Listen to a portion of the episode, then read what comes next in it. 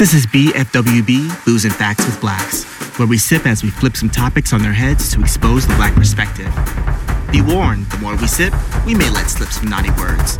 This isn't for kids, neither is alcohol. So if you're not 21, we probably aren't the right podcast for you. Are you ready? Come on in. Do you like this drink, Kim? Yes, it's everything. Mm-hmm. I told you, trust me in the amaretto. I know, but you didn't have the rum component. I had Listen, uh, my lush, my lusciousness ass had to put the rum component in it. That was I- the kicker.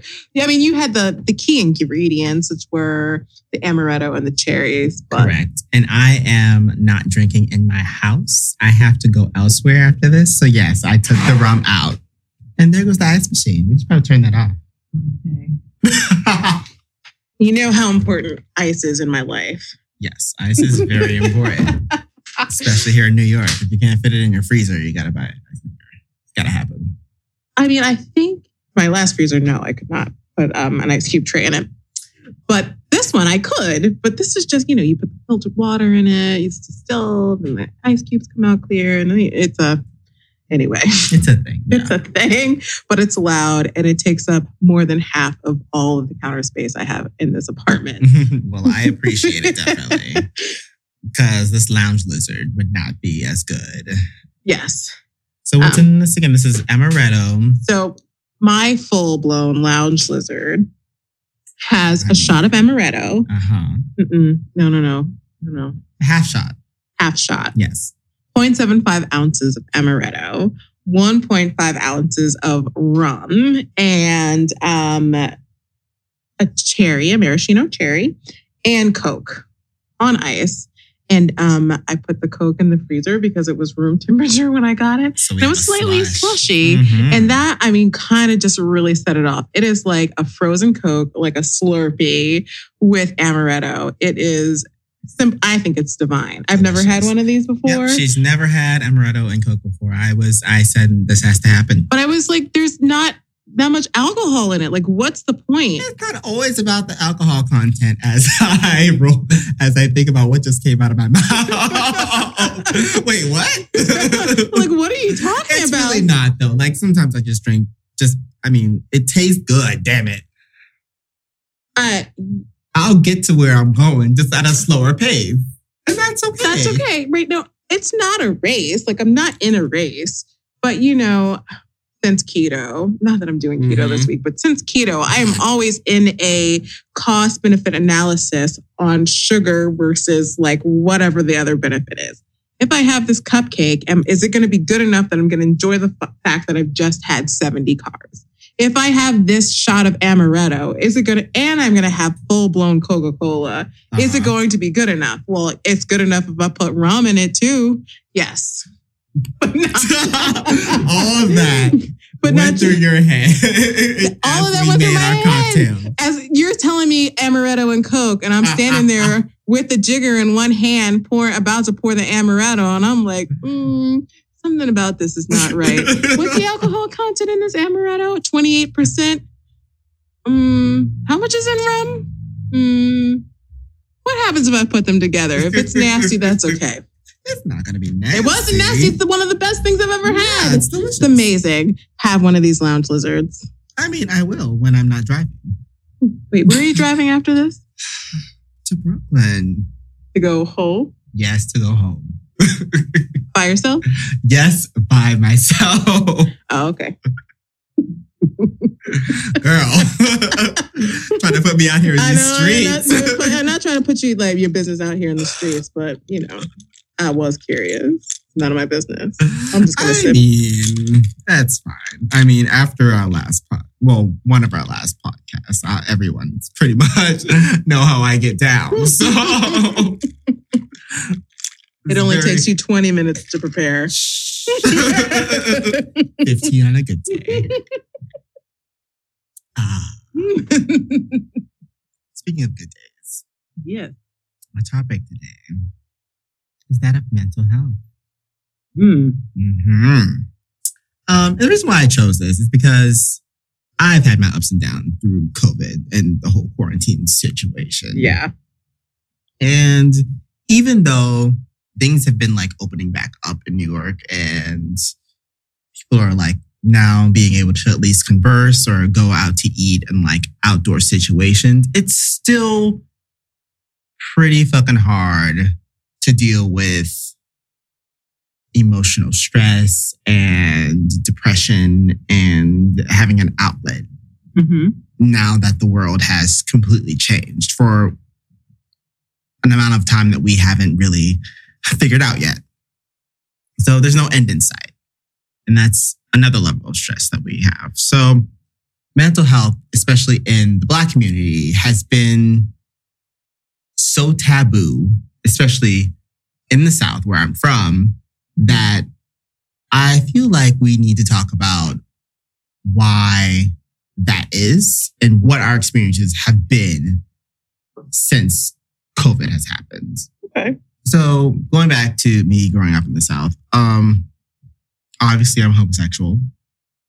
And I figured that out very early in life. I didn't really have the struggle that a lot of people have with their sexuality. Like I just I knew and that was fine with me. And I think because of TV and like literature, that that is what made me know that I was fine. Like I was normal, quote unquote. Like there was nothing wrong with me. However, I also was very aware of the mentality of people that were around me. So I still had to go through every day people saying nasty things about homosexuals, people basically telling me that, you know, if you're gay, you're going to go to hell. Um, and that's a lot for a preteen, teenager, and even young adult to deal with. Mm-hmm. And in the Black community, in the South, either Baptist, AME, or whatever denomination you are,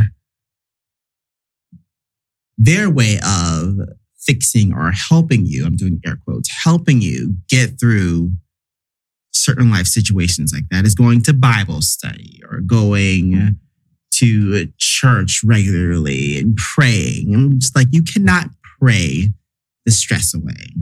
You have to go and get help. Otherwise, you sit on top of that for so long and it just builds up and then another problem occurs. So I didn't figure this out until college. Like the first time I ever had a therapist talk to me and sit me down like actually try to figure out what's going on in my life was in college. And that's because I had access to it. I didn't even know I I didn't even know if I had access to it until that point. And how did you end up going to a therapist? Did someone suggest it? Did you say, did you see, oh, like in these college materials that this is a resource that I have? Let me try this out. Like how? So in those days, um, I was still being triggered. I wasn't using that word yet, but at that particular point, something had happened regarding a boy at college, and I just, I was really down. And everybody knows, like, you already have enough stress in college. Like, suicide is like the number one cause of like people, of kids dying in college. And I needed, I knew I needed assistance outside of me. I couldn't talk to my parents about it. I couldn't talk to, I mean, even if I talked to friends about it, they still weren't going to be able to help me. I was like, who's going to help me? And one day I went to a clinic because something else was wrong with me. And I saw a pamphlet. Mhm. I saw a pamphlet about um, therapy and consultations. And I picked it up. I said, okay, what's going on with this? I mean, I've seen like the therapy sessions on TV shows and that stuff, but I never knew like how you got to that point. Mhm. And so when I saw that, I was like, oh, okay, how do I go about this? And it was very easy to their credit of my college. It was very easy to get that and to go there, no charge. It was just provided to us and whatever. So yeah, that's how I Got there. got okay. there. And I just, I don't know if I'm the outlier of like if I had reached that earlier or I don't know if in your experience, did you know kids in the black community who had the same issue who actually got therapy and not just what our culture says like we need to do and go and turn to our religion? Well, I mean, I did not grow up in the South. We moved Mhm. to the South when I was in high school. Lucky you. Uh, I don't know if I felt lucky at 16 in Kentucky, but oh yeah, okay. no, definitely, definitely. You didn't feel it, but I you didn't, didn't grow up in it. Um, but so I grew up here in the Northeast. Um, we had counselors when I was in high school and Hmm. certainly and before that in middle school. And I certainly saw them. Um, and a lot of my friends and classmates, they were in therapy. Um, people got therapy after divorce. People got therapy because they got bad grades. I mean, people were in therapy. Grown-ups had shrinks. Like it I grew up in the New York metropolitan area. And so the culture from the 60s and the 70s surrounding seeing going to therapists and seeing a shrink and seeing a psychiatrist, it wasn't um at kind of everyone did it, Uh huh. um, including my black friend. And so not that there wasn't still like, oh, you need to pray. And certainly my friends who thought that they might be gay kind of had a different hard because I've always been in the performing arts. So Right. people are just open and creative and whatever. But um, you know, when we when I got to Kentucky, I mean, I don't know. I was so isolated from everybody because I was so different from everyone. like I don't really know. Like they were like, "Who is this weird girl?" Whatever. But when I got to college, you know, again, and I went to an HBCU, we Uh-huh. did have access to therapy, and a lot of my classmates and friends saw Oh, therapists nice. and had um, you know, had support on campus. Some of them saw outside providers and went elsewhere away from campus to get um, that kind of support and to get help in in that area. And I have a really dear friend who has battled like depression and anxiety and mental health things, but she's also from the tri-state area Mhm. from you know since she was in school. And so it's not that mental health challenges weren't taboo. They still were. It was just it wasn't the only voice that i was hearing.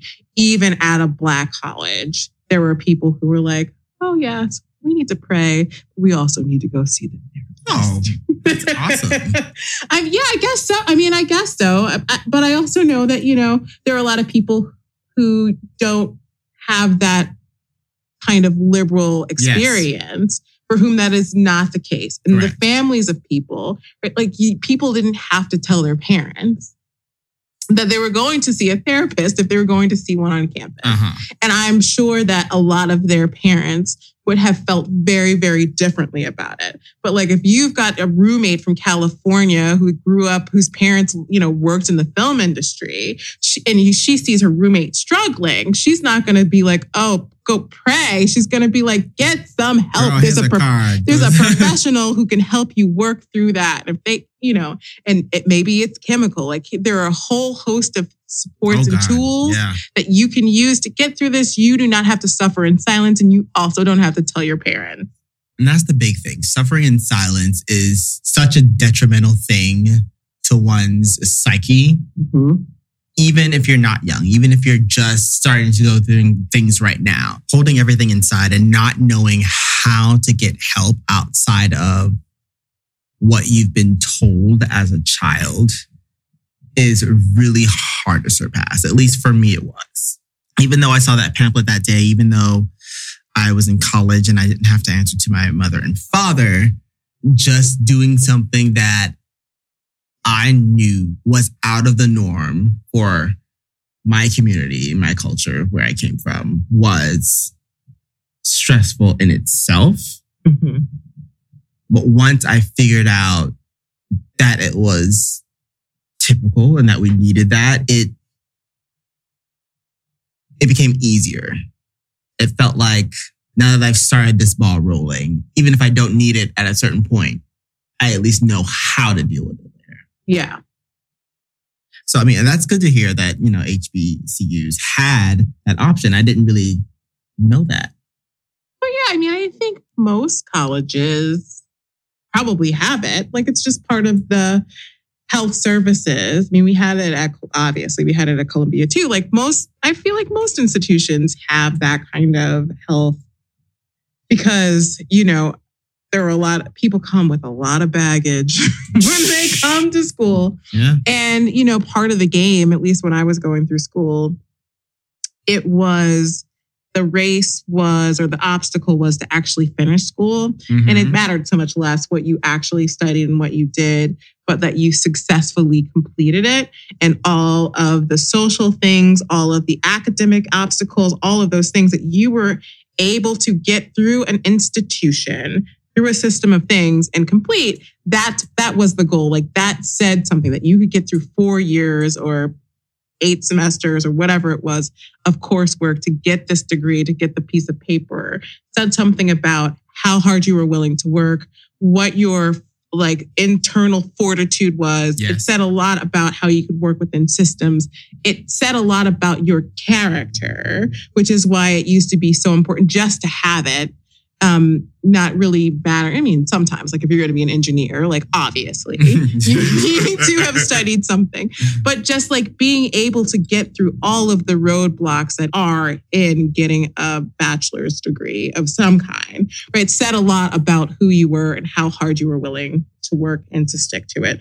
And you know there are a lot of things baked into that how much more resources some people have than Uh-huh. others right? But most schools i feel like are set up to give people the resources that they need to you know kind of get through the process Well, see, I don't feel like a lot of schools in the South, I, at the time I was going to college, I don't feel like in the South, every school had that option. With that, I mean, I wasn't really shocked that we had counseling because I didn't really know about it. Mm-hmm.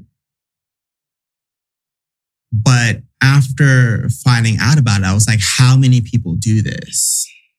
Like, is this common? like uh, am i weird for doing this early on i was thinking all these things so i'm like i'm going to ask you when did you first know that therapy was an option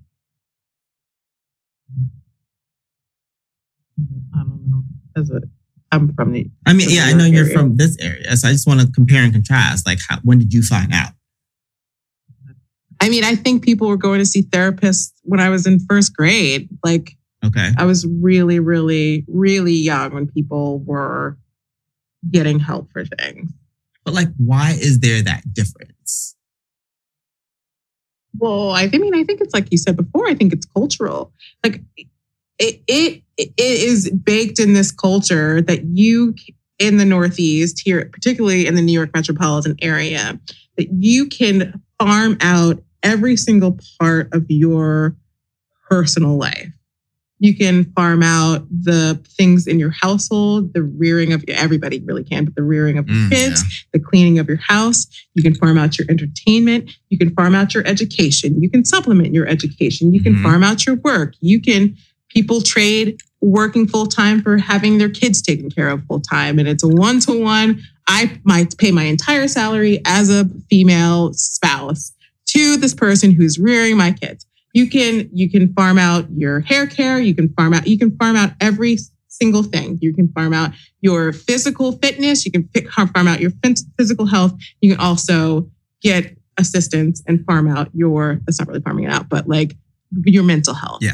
And so you can get assistance and support as long as you have the resources, whether that's through insurance or otherwise. Um, you can get assistance for every single little piece and part of your life. And it is in your face. There are so many professions and professionals that are here.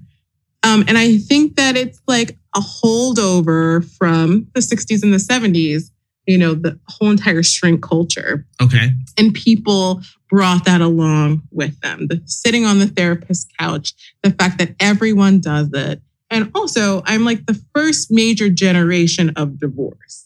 okay And so there were a lot of people and a lot of concern about what do we do about these kids who aren't growing up in two parent households And in some ways, you know, of course, there are people who grew up in very violent and toxic households Yep. because people chose to stay together when they really shouldn't have. Multitude of problems. Right, exactly. That's another two podcasts. but you know, people were very, very concerned, right? Like our, my generation, we were latchkey kids and kind of the first generation of people, maybe the second generation of people who um, were kids who's who had both parents who were working outside the home. We were coming home from school by ourselves, making our own dinner, um, entertaining ourselves. And, you know, and I, but maybe I was like five or 10 years in, five or 10 years into that. But, Mhm. but really, like people were really concerned. And I still had some classmates who had stay at home moms. And they, they believed that that was the right thing to do for their families. So people were concerned about that, that the kids were running amok, that the kids were not well behaved. And Amok, then we amok, had amok. I know exactly. And then we had divorce on top of that. And it and kind of widespread divorce. Like half of my classmates' parents, you know, were no longer together. And um, a lot of people were very upset about that, were messed up about that. I'm again in the Northeast, so a lot of people were Catholic here Upset And- about what? about divorce.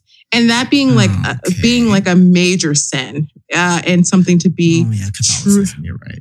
true so, and, and like very much closer to Vatican II, which was like sometime in the late 60s. So, uh, you know, within a decade of when we were born.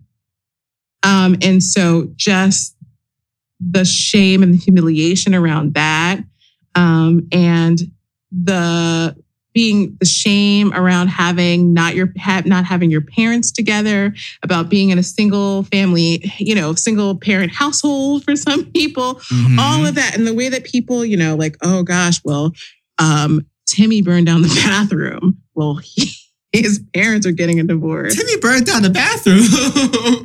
i'm saying and so you know those kids were in therapy so people well, oh, I would hope so. but no, but people and some people just like preemptively, you know, and I went to, you know, kind of competitive schools academically because my mom could not deal with the craziness that is the Northeastern public school system. She just didn't have Fair.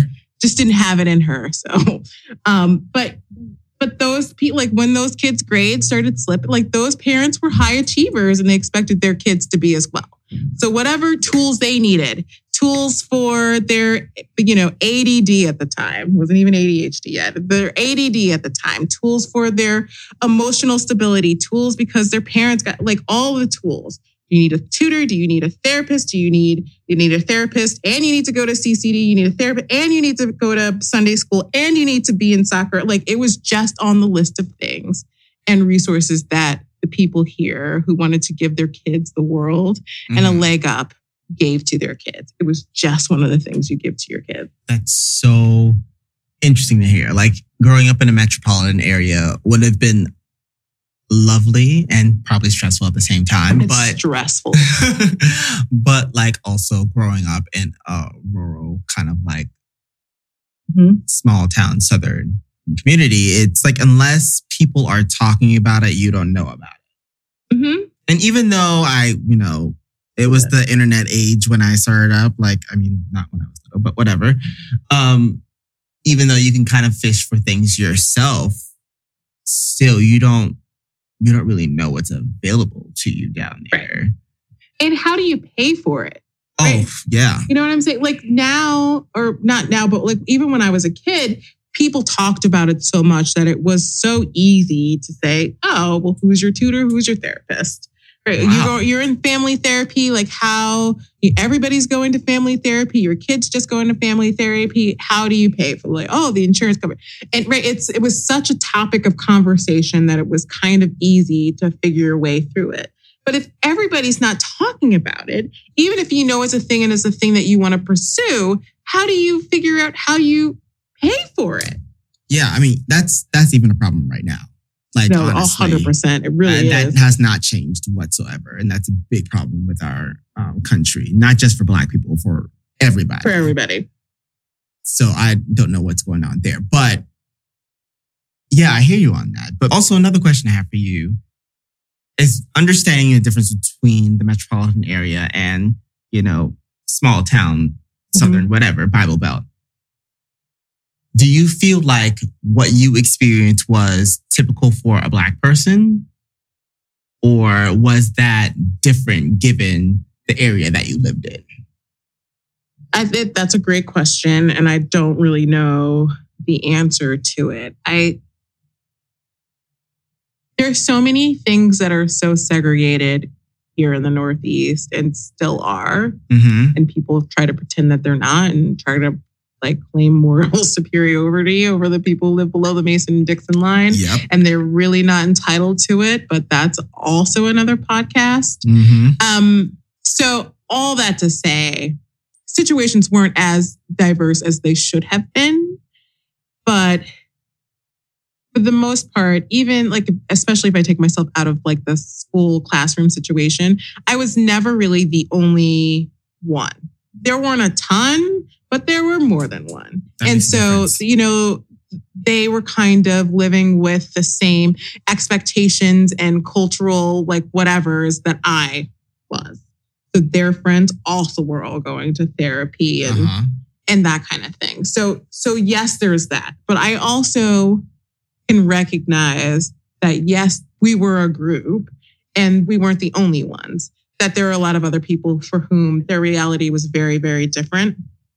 And I honestly can't speak to that. Like I I I don't know what they were doing. I do know though that there are a lot of resources if you will avail yourself to them here in the Northeast, particularly in New York City. Oh yeah. you know that there are yeah, right. There are a lot of resources for mental health, for support, for even getting a meal, for learning musical instruments, for getting into dance, for figuring out fashion. There are a lot of um, resources that people have in the Northeast because there are people who have money who think that they're important and they make them available to other people. So, I mean, I I don't know as the short answer, or the long answer is that I wasn't the only black person I knew who were was surrounded by those people. No, that's totally fair. I totally understand that answer. I mean, I just didn't know if anybody came along like later in your life that like explained or told you anything about that. I mean, yeah, I still know that it's because I've certainly encountered other people who are like, you know, pray it away. Like, well, then you need to pray. There's no, you know, I don't know why you're on those drugs. You just need Mhm. Jesus. I don't know why you need to go talk to this white person. You Right. just need Jesus. You need to. Like, we're gonna what I pray. We're gonna uh-huh. we're gonna go to church. You need to talk to the pastor. You need to talk to the priest. Like, I do know people that are also like that. I mean, I don't tend to spend a lot of time with them No. for other reasons. I mean, yes. Um, so a few things you said, talking to the pastor and all this stuff. Like, I always grew up in two churches, really. And one church was always going through different pastors, Mhm. while another church had a pastor that had been there for decades. So one was Baptist, one was AME. Two parts of my family, one other situation. Um, with that, when someone is telling you that there's this being in your religious community that you should go and talk to and like bare your soul and like ask for religious guidance or ask for life guidance. And that person is also so flawed that they have to kick out of the church, that they have to kick out of his house, that Mm. they have to replace repeatedly. How does it make sense for someone to tell their child that you need to go to this building, to this place, and talk to this person and get guidance from him, even though we don't trust him with our religion and our guidance religiously? That I just, I still to this day can't understand that.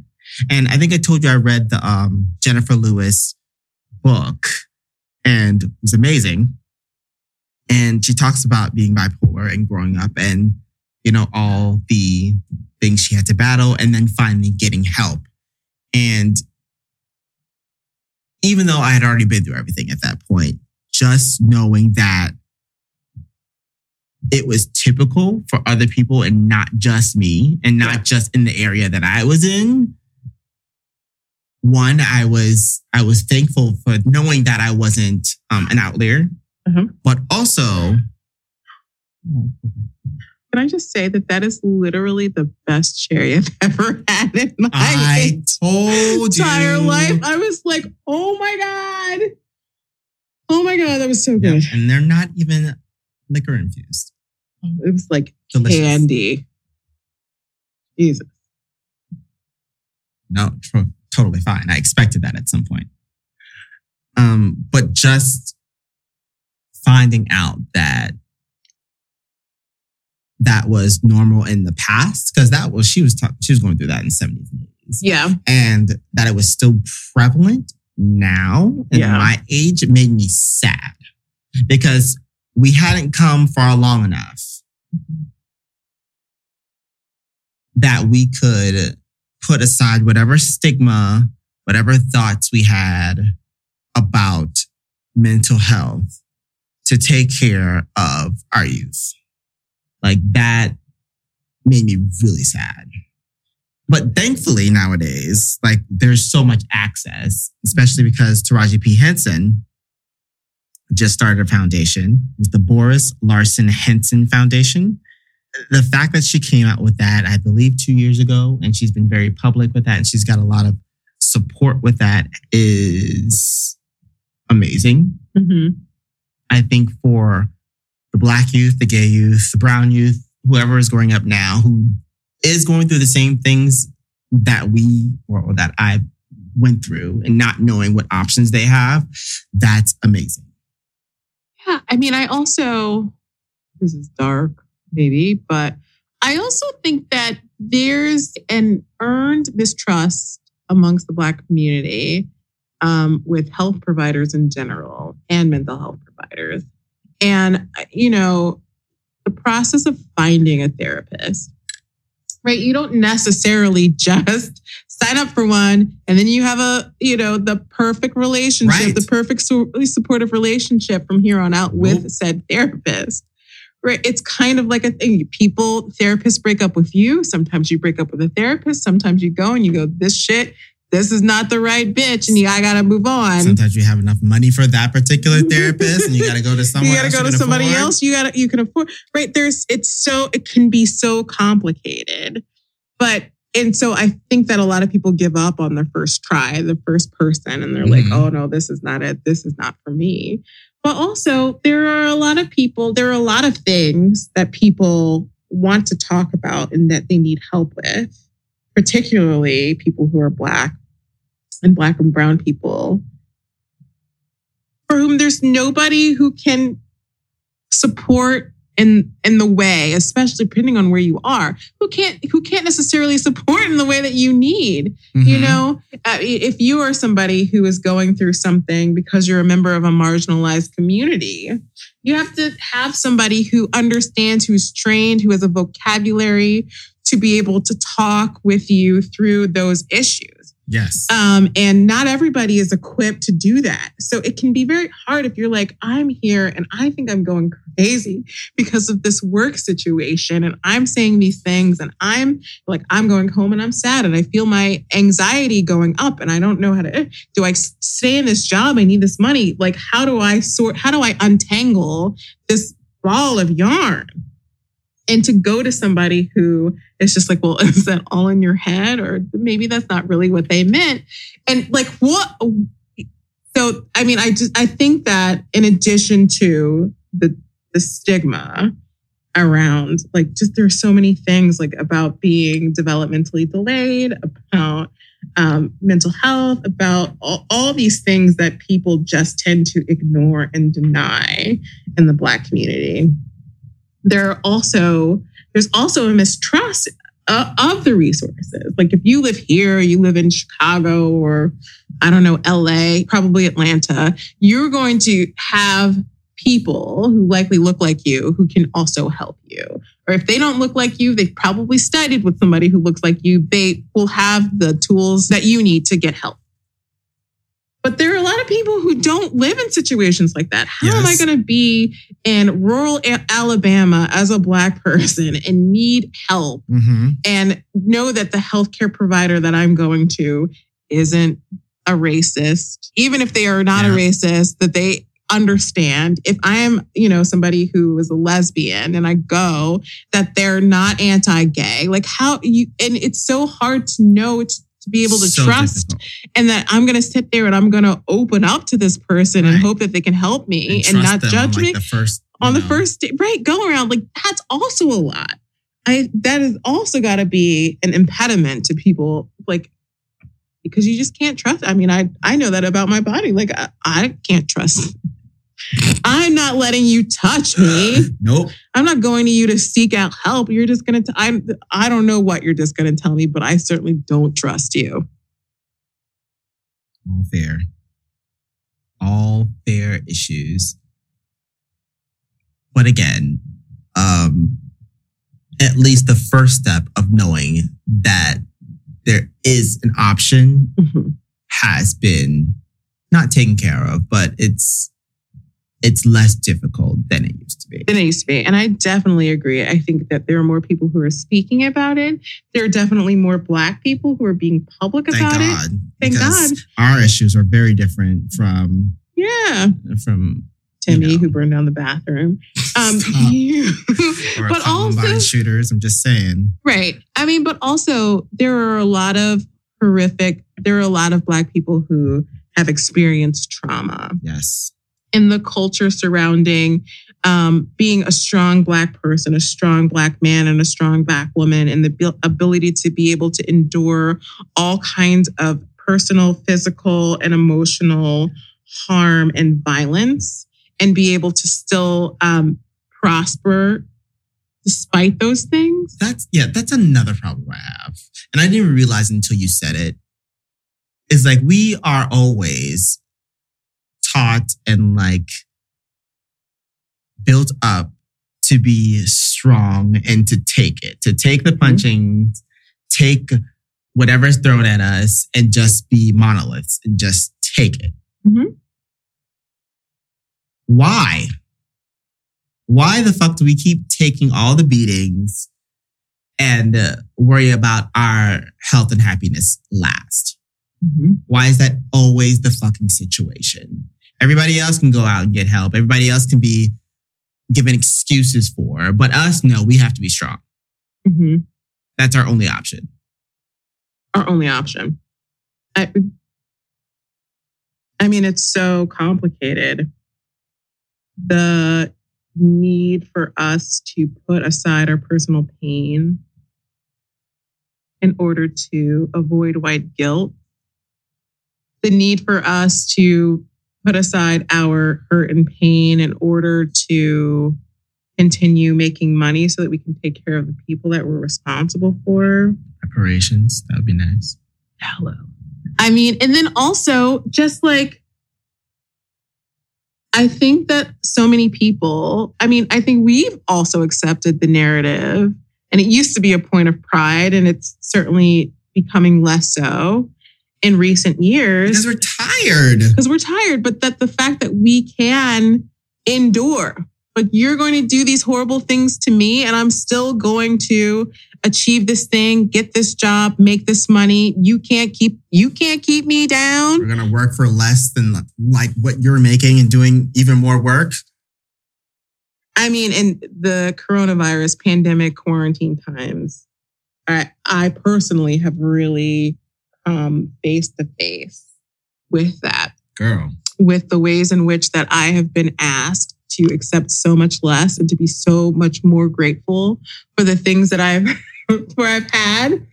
I know that there is that expectation of to whom much is given, much is expected, and and and that's fine. I'm willing to carry that flag and that torch and that mm, mantle I'm not.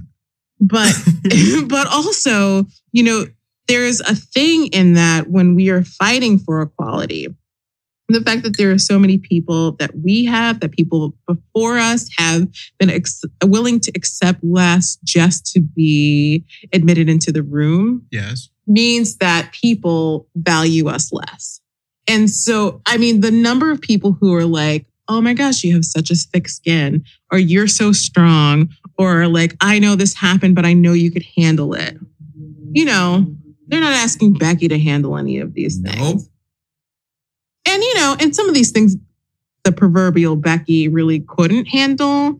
And, you know, we've been taught and given the tools and have been um, given role models for being strong and standing tall with your chin up and your shoulders back in the face of all of this adversity. It's kind of a part of our history, but at this point, it's also a part of our downfall. And I, I don't know how we get out of it. I don't know how personally we get out of it, how we get out of those expectations. Uh-huh. I just know that it weighs on us. It weighs on me, but it weighs on all of us.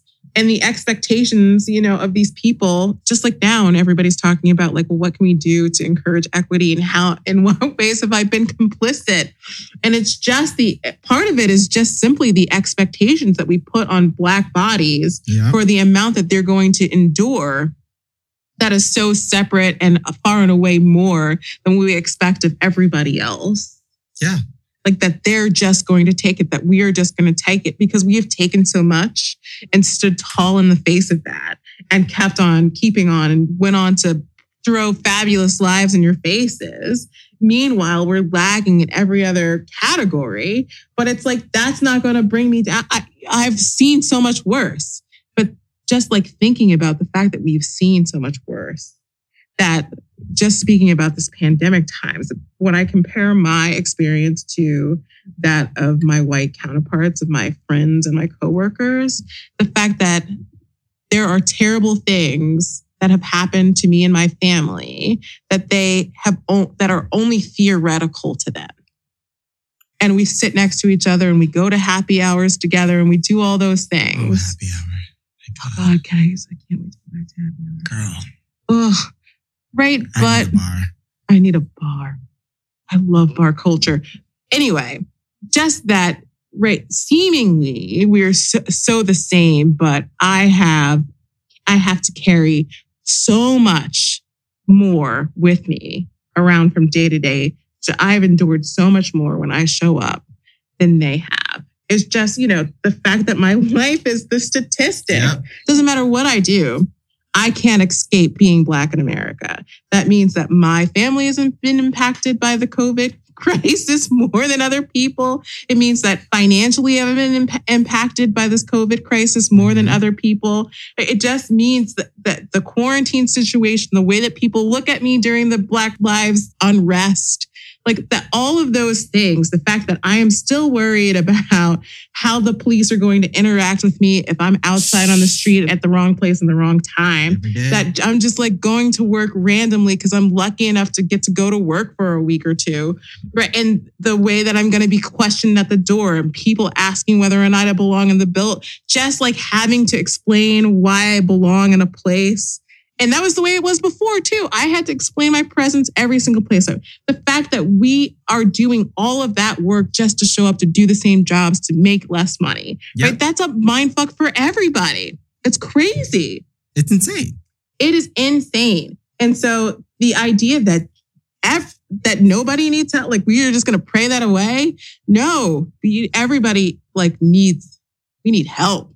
Serious. And I just keep wondering when is going to be the linchpin? Like, what is going to be the thing that makes our community stand up and pull a Barbra Streisand and Donna Summer and say enough is enough? Enough is like enough. when when is that going to happen? I feel like as far as just the interactions with law enforcement Mm-hmm. this, you know, past season with Black Lives Matter. I think that for that situation, that was our linchpin.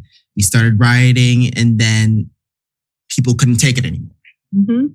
And it became too much for them. So then they forced us to stop with lockdowns, with everything. It's like nothing ever changes until we fuck shit up and say no, no more. Yeah.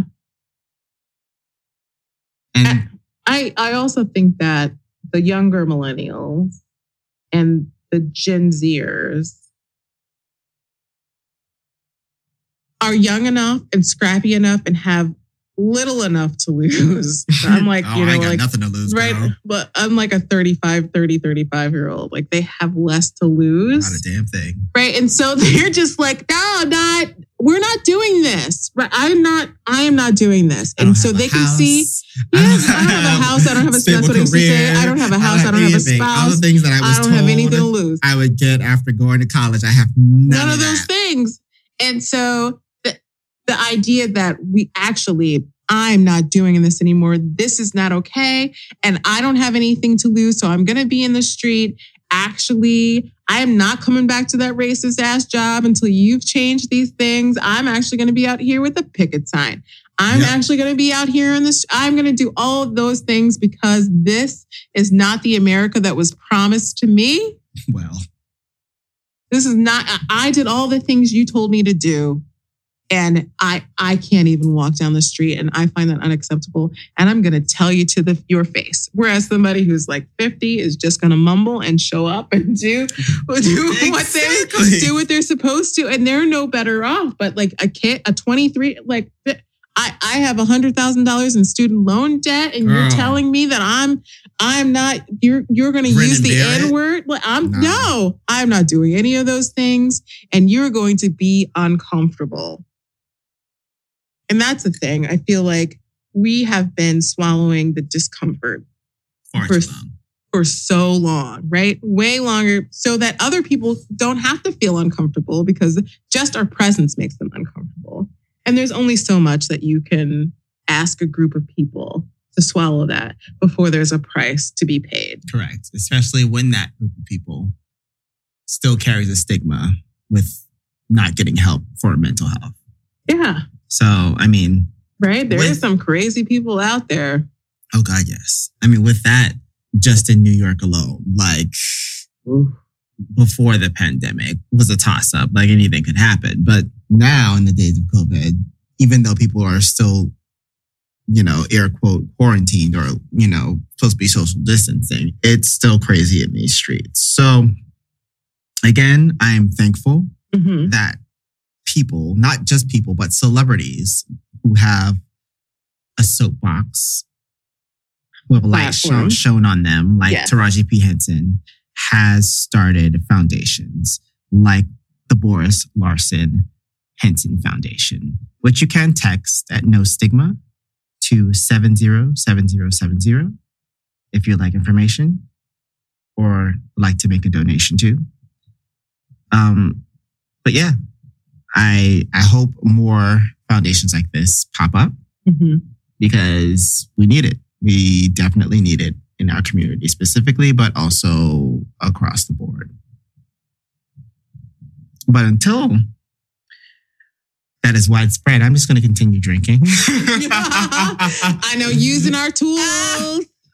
This is a liquid tool, but I'm using it. Yes, it's not self medication. It's just something you do for fun. But no, it's not. Not for me. I got. But yeah, we're gonna continue drinking and say goodbye. Bye. Bye. Booze and Facts with Blacks is produced and edited by Christian Allen. Cocktails prepared by Kim Shaw. We can be found on Instagram, Twitter, and Facebook at BFWB Podcast. Please like, rate, and subscribe. We obviously love booze, so please drink responsibly. 21 and up, and all that jazz. Thank you for listening. See you next week.